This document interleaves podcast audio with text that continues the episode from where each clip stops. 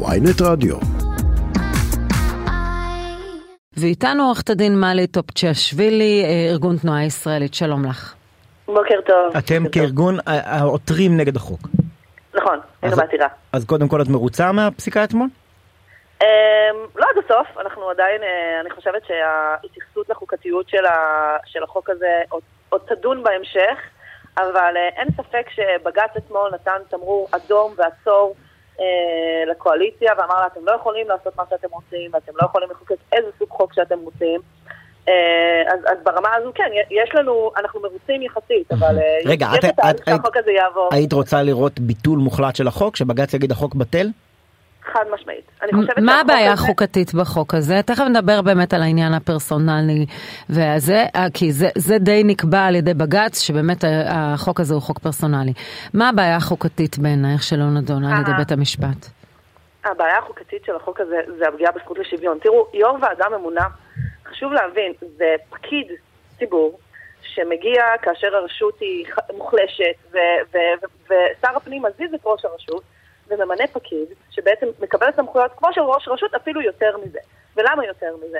בסופו של דבר יו"ר ועדה ממונה מקבל תמיכה גם של האופוזיציה, משהו שאין לראש רשות. כן, אז את זה חשוב להדגיש. האופוזיציה משתפת פעולה עם יושב ראש הוועדה הממונה, משום שהיא רוצה את הבראת העיר, הרשות. מה יקרה אם זה אדם שיכול לרוץ, השאלה אם הם ישתפו את הפעולה, ואז ההצלחה שלו כנראה תהיה מוטלת יותר בספק. השאלה אם מה קרה לפני 2008. מה זה? השאלה אם זה קרה לפני 2008. לפני 2008 ראשי ועדה קרואה זכו ליחס קשה מהאופוזיציה, מחשש שהם ירוצו? אז זה נטען על ידי היועץ המשפטי של הכנסת, שההסדר החוקתי שהיה ב-2008 היה בעצם החוק הזה חל, ואף אחד לא טען לאי חוקיות שלו. נכון. ובעצם השופטים באו וטענו ואמרו, תראו, בסופו של דבר, אף יו"ר ועדה ממונה לא ניסה להיבחר, אז יכול להיות שבכלל לא היו אמורים להידרש לסוגיה הזו. אז זה לגבי העניין הזה שב-2008 החוק הזה היה. כן. לא, אבל רגע, עורכת הדין מלי טופצ'יאשווילי, תנסי להפריד בין הטענות שלך נגד החוק, את אומרת זה חוק גרוע, בסדר, אני יכול לקבל, לבין זה חוק שצריך להיות מוסר מספר החוקים, אין לגיטימיות לכנסת לחוקק אותו. כן, אז אני מסבירה למה אנחנו חושבים שהחוק הזה לא חוקתי. אנחנו חושבים שהוא פוגע בעיקרון השוויון. בסופו של דבר, יו"ר ועדה ממונה ש90 יום לפני בחירות מקומיות יכול להתפטר ויכול להיכנס למרוץ. אנחנו חושבים שהדבר הזה הוא לא חוקתי, כי הוא פשוט פוגע בשוויון הזכויות של המועמדים שהולכים לרוץ באותה רשות מקומית. אבל ברשותך בואי נסתכל, אני שומעת את הטענות שלך, אבל אני רוצה להעלות גם את הטענות שכנגד. כשאנחנו מסתכלים על האנשים שבדרך כלל מגיעים להיות יושבי ראש של ועדה ממונה, בעבר קראו לזה קרואה, מדובר באנשים שעשו דבר או שתיים בניהול, הם מנוסים, הם מגיעים ומחליטים באמת להירתם לעשייה הציבורית, למקום שאינו פשוט, ורבים מהם מצליחים להתחיל תהליכים שהם נושאים תוצאות, ולכן המחשבה היא זה שהאנשים האלה אולי טובים לעיר. נכון שאולי, כפי שאת אומרת, אין כאן שוויון הזדמנויות, אבל גם כאשר ראש עיר שהוא נבחר, יש בידיו יותר משאבים, יש בידיו יותר יכולת. גם ראש ממשלה בדרך כלל.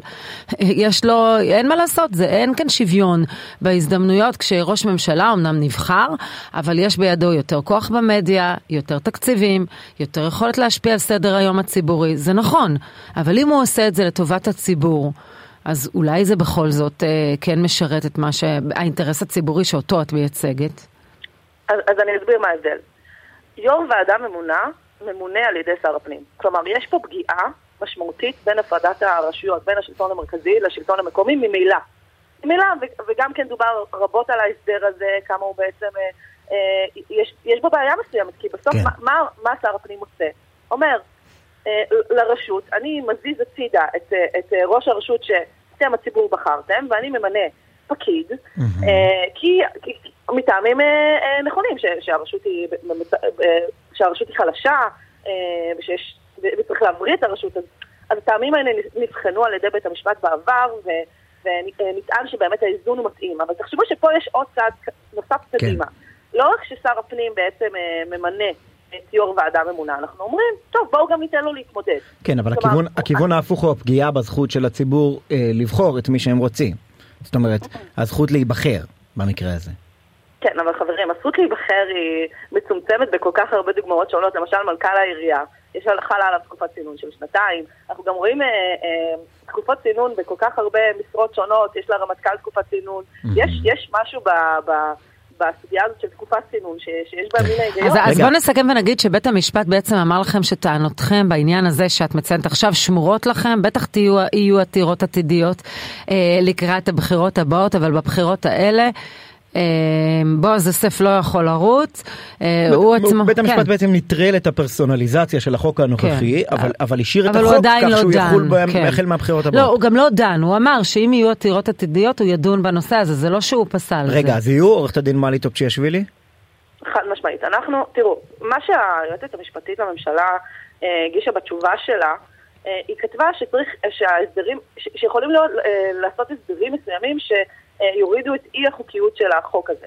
אני חושבת למשל שאפשר שמי שממנה את יו"ר הוועדה הממונה, זה יכול להיות אולי ועדה חיצונית ולא שר הפנים, כלומר אפשר לפתור את זה בכל מיני דרכים שונות, את אי חוקיות. לנתק את הזיקה הפוליטית. עורכת הדין מלי טופצ'יאשווילי, ארגון תנועה ישראלית. תודה רבה לך. תודה רבה.